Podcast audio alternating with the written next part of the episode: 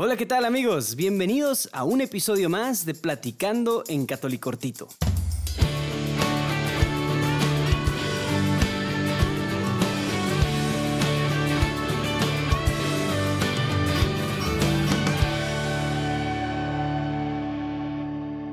de hoy les traemos una platicada buenísima que se echaron Lalo y Urquidi con Monseñor Rogelio Cabrera, que es el arzobispo de aquí de Monterrey desde el año 2012 y que hace un año y cacho fue nombrado presidente de la Conferencia del Episcopado Mexicano.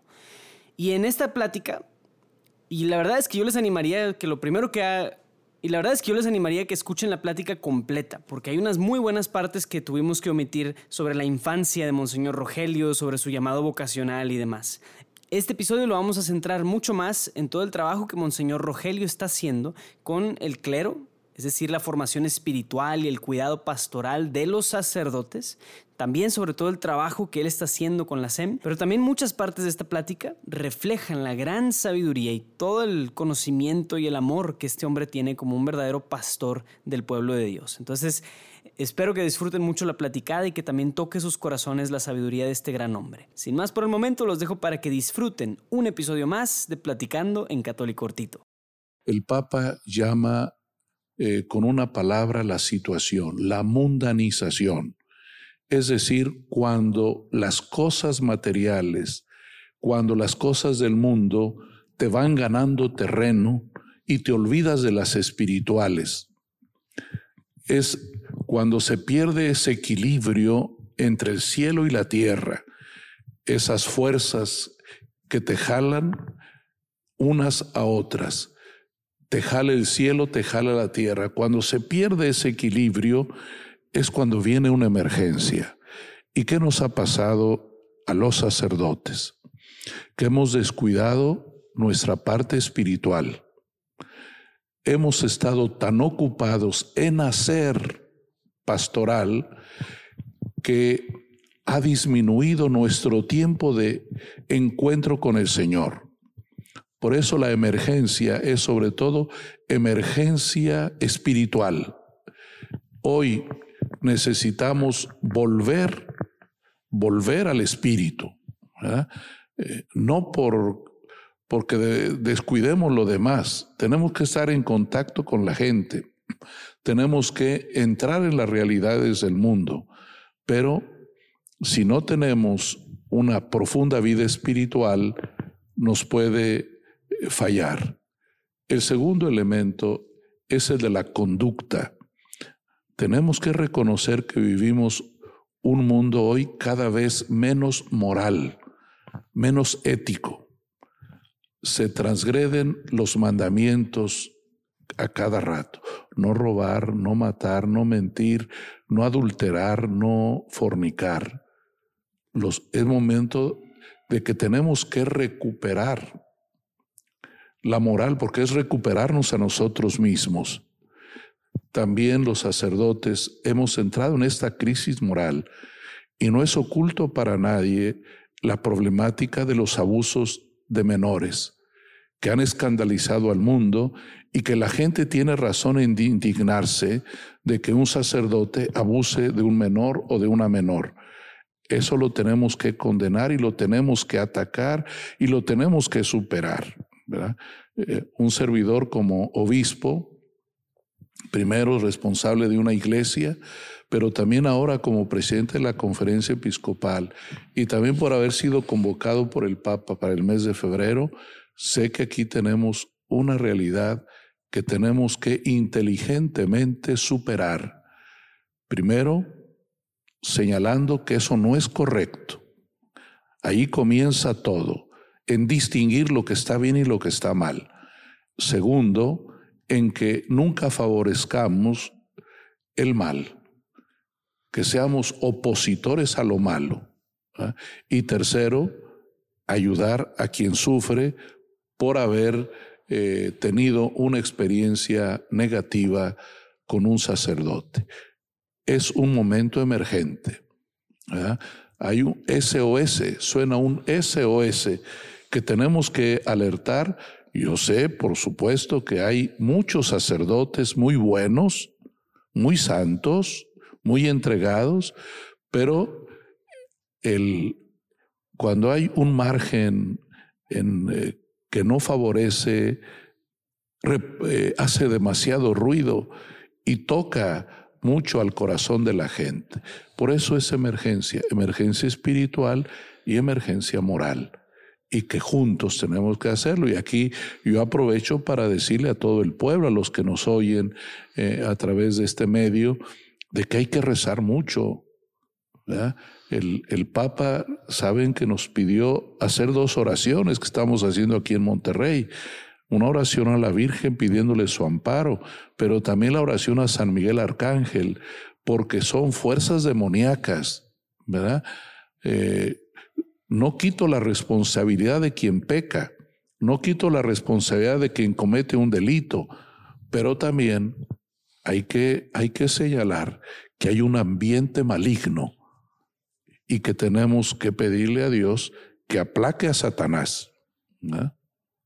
Entonces, por eso le llamo una emergencia formativa, una emergencia espiritual, moral, de ánimo pastoral, la conversión. Una de las cosas que queremos restituir y que estamos trabajando aquí en Monterrey es el acompañamiento espiritual de los sacerdotes, que acabo de firmar ayer la carta enviada a los sacerdotes ofreciéndoles una serie de oportunidades de acompañamiento profesional, pero también espiritual, y que no descuidemos nuestra oración, la confesión, el sacramento de la penitencia, cuando tú te enfrentas a ti mismo y descubres que has pecado, también brota en ti el deseo de cambio, el deseo de ser mejor. Y también, pues, siempre buscar a alguien que eh, con mayor sabiduría eh, pueda ayudarnos. A partir de noviembre eh, me nombraron presidente de la conferencia episcopal por una razón bien importante, que es el tema del proyecto global de pastoral. Este, a mí me, me dieron una comisión previa de acompañar el, la búsqueda y la redacción del documento eh, del proyecto global de pastoral, que es un consenso de los obispos de México en vista de dos fechas cercanas y un poco también lejanas, según la veamos. El año 2031 serán los 500 años del acontecimiento guadalupano y el año 2033 nada menos que los 2000 años de la redención, ¿verdad? 2000 años de la muerte de Cristo, de su resurrección, de su ascensión, de Pentecostés. ¿verdad? Son, de, tener el eh, Espíritu aquí. ¿verdad? Es, es un, un, acontecimiento grandioso. Y nos me tocó preparar este documento junto con los obispos para hacer una ruta o un itinerario espiritual para todo el país y llegar al año 31 y al año 33 no con las manos tan vacías y entregarle a, la Virgen y y a Cristo lo mejor de nosotros. Por eso se trata de un proyecto de mucha intensidad, de un misionero. Tenemos que vencer el mal a fuerza de bien. México tiene que ser transformado. Está en una crisis muy grande, muy grave, este, de una descomposición moral. Pero creo yo, como dijo, yo creo que Dios es tan providente. Recuerdan que cuando el Papa Benedicto vino a León, Guanajuato, dijo, el mal no tiene la última palabra. Nos lo dijo aquí en México, ¿verdad? Este, entonces, eh, esas circunstancias eh, hicieron que los obispos me, nombraran eh, presidente de la conferencia. Muy difícil la responsabilidad que tengo porque tengo que hablar en nombre de los obispos, en nombre de la iglesia, enfrentar las dificultades que tenemos de carácter práctico, de la opinión pública, de la relación con las autoridades, de la defensa de los derechos humanos, de la defensa de, la libertad religiosa, de tantas cosas que, que hay que atender. Pero que por otro lado sé que no estoy solo, hay un consejo de presidencia eh, también muy, muy cercano a mí en el trabajo y creo que la sensibilidad de los obispos y de los católicos está eh, lista para, para seguir adelante. El, el SEM lo que hace es como que mandar el rumbo de hacia dónde como iglesia va México. Claro. ¿Entendí bien? Y, y, estar a cargo del SEM es no solo es la parte de planear, sino es ver cómo aterrizar para que se vuelva una realidad ahora, pues en, en 12 años y en, y en 15 años esto. Y eso entonces, pues sí, ¿cómo va, va, va incluido el don de bilocación o cómo le va a hacer con el con, la arquidiócesis de Monterrey. Yo, sé, que mi deber, mi deber principal es Monterrey. aquí soy el pastor. El otro es un servicio supradiocesano, pero que también lo tengo que hacer con mucha inteligencia, eh, saber dosificar mis tiempos, eh, saber hacer lo que tengo que hacer allá sin descuidar lo que me toca aquí Ustedes saben que hoy la pastoral tiene mucho de trato personal. Eh, yo tengo que atender personalmente a los sacerdotes, no solamente delegar. Y eso implica para uno un tiempo más de dedicación. Pero miren, eh, en medio de todas las dificultades que hay, las críticas, lo que pueda ocurrir, que alguien piense que no está bien lo que uno decide, este, en todo esto, yo estoy seguro que cuento con el afecto espiritual de la gente. En medio de que a alguien no le parece o que está molesto o que desde lejos piensa que uno no hace bien las cosas, hay una cosa que a mí me da mucha serenidad, que es el afecto de los fieles. Y también pues, tener paciencia con el que no cree, paciencia con el que está enojado, paciencia con el que cree que estamos equivocados en nuestros planteamientos. Eh, es, yo espero que no me desgaste eh, anímicamente eh, en todo este ir y venir, porque mi, mi, responsabilidad es servir y hacer, hacerlo con alegría, porque saben que además estoy atendiendo la diócesis de Tampico. Me dijeron mis papás que... que está sin obispo y ahí me voy y vengo y atiendo y, y todo. Dios me tiene eh, Ocupado. porque está muy larga esa, esa diócesis, ¿verdad? O sea, agarra varias. Yo les he dicho a unos amigos, Dios me tiene en un sprint final. no, pues esperemos que no sea final. Del maratón. sí. Y el, el, el, pues no sé cómo se le diga, el mandato, la comisión de ser presidente del SEM, ¿cuánto dura? Tres años. Tres años. Sí. Eh, que pueden ser renovables. Puede ser renovado una vez o si uno ve que ya no puede uno, por lo que sea, uno también puede decir, pues ya ah, no puedo. Este, en eso nunca hay que pensar más allá de la tarea que uno tiene ahora.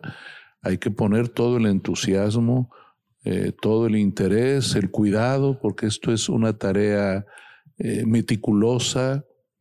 Hay que cuidar lo que decimos, cómo lo decimos. Hoy la gente es muy sensible a cualquier palabra. Sí. Entonces, todo esto eh, Aparte, todo, todo se replica en unos minutos. Ya lo único que quiero decirle a la gente que nos oye es que yo quiero a mi iglesia, quiero a Jesús, quiero a Dios y los quiero a todos, que no tengo nada en contra de nadie, que eh, sé que tendré enemigos, pero no los conozco, ¿verdad? Y qué bueno que no los conozco, porque no tendría yo tanta fuerza como Jesús para perdonar. Pero no tengo por qué imaginar enemigos cuando no los hay. ¿Verdad? Decía Jesús, el que no está contra ti está contigo. Entonces todo eso me da mucha tranquilidad. Sé que hay que trabajar mucho, eh, que no podemos parar, eh, que hay que tenernos paciencia uno con otro. Eh, esta es la... Y que la gente rece mucho por, por mí para que Dios me perdone, para que me fortalezca y para que no me desanime. Creo yo que si realmente ustedes los laicos aman mucho a Jesús, a María y a la iglesia, hay que sentirse parte de ella. Ahí comienza todo, sentirse parte de. Si yo me siento parte de esta familia, de esta iglesia, me voy a interesar por ella. Eh, eh, soy responsable junto con mis pastores de lo que esta iglesia pueda hacer en México y en el mundo. eso cambia todo.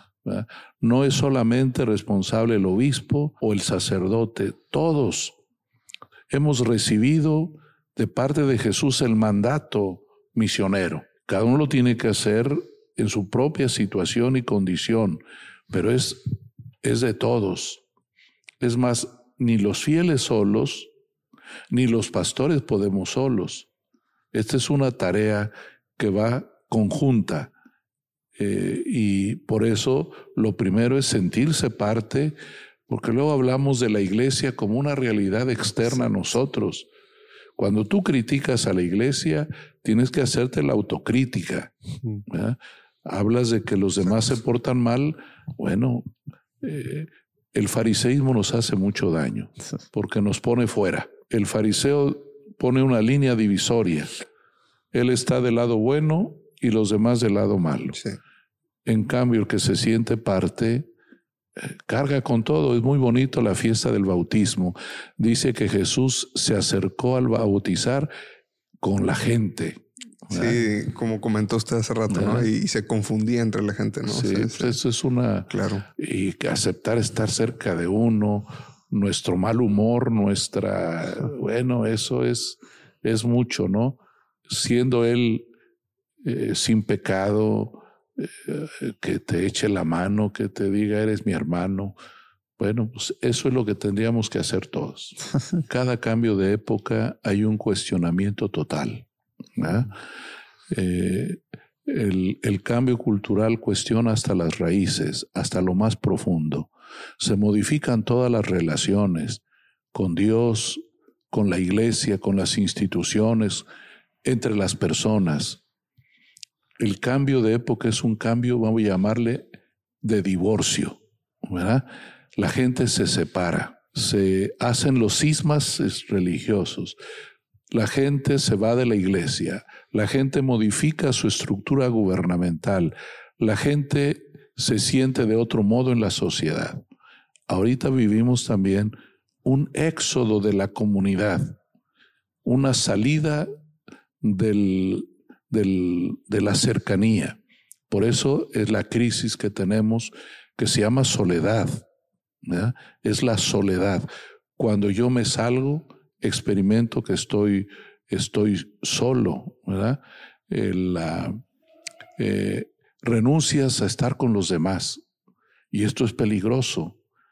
Por eso es tiempo de reencontrarse. ¿Se fijan cómo el Papa insiste hoy en la cultura del encuentro? ¿Por qué? Porque ahorita la reacción es retirarme, alejarme. En la familia se rompe la unidad. En la iglesia se rompe la unidad. En la política se rompe la unidad. Es tiempo de reencuentro. Es tiempo de, que tenemos que regresar a vernos y a escucharnos. Porque cuando uno se enoja, ¿qué hace? Da la espalda.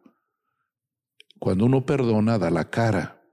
Es tiempo de, de, de, encuentro, ¿verdad? El Papa llamó la apostasía silenciosa. Te vas, pero no dices por qué te vas. Eso es peor. ¿No es acaso muy penoso cuando alguien se enoja contigo y no sabes por qué? Entonces, este tiempo es un tiempo en el que Dios nos pide reencontrarnos, perdonarnos, tener el valor de, de volver. Porque la otra es la salida fácil. Y que termina siendo un éxodo para el desierto. El que se va al desierto se muere. No podemos nosotros sobrevivir en soledad. Decía el Papa Benedicto, siempre se espera con los demás, nunca espera solo. Dios nos dio esta naturaleza de que no la hacemos solos, ni Batman.